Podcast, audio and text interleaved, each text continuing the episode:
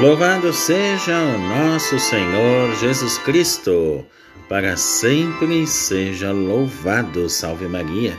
Meus queridos irmãos e irmãs, a paz e a bênção de Deus. Estamos aqui mais uma vez reunidos para o nosso santo do dia.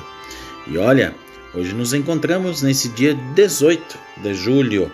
E olha, na Argentina hoje nós vamos venerar um franciscano chamado Carlos de Dios Murias e o padre francês Gabriel Longeville, uh, ambos torturados e mortos em 1976 por causa do seu amor aos colonos e pobres.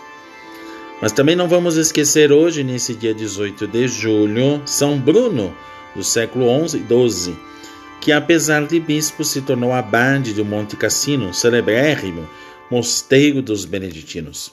Muito perseguido, dedicou-se aos estudos das Sagradas Escrituras e da liturgia, e da vida também dos santos, deixando-nos precioso monumento literário, né?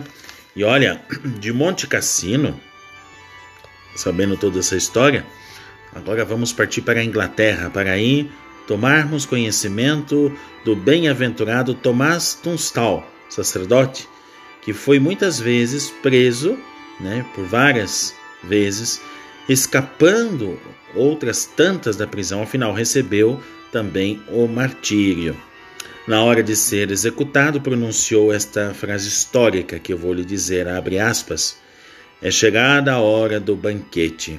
Meu Jesus, recebe-me para teu banquete celeste.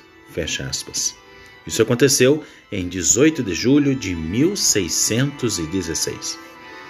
Para não esquecermos as mulheres, Santa Sinforosa, italiana de Tivoli, uh, martirizada com outros sete companheiros na antiguidade.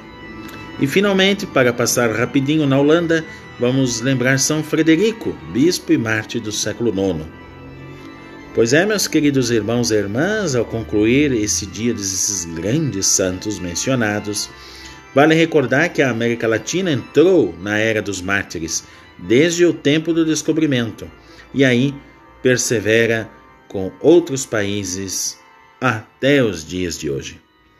Portanto, desejo a todos a paz, a bênção de Deus e voltamos aqui amanhã, se Deus quiser.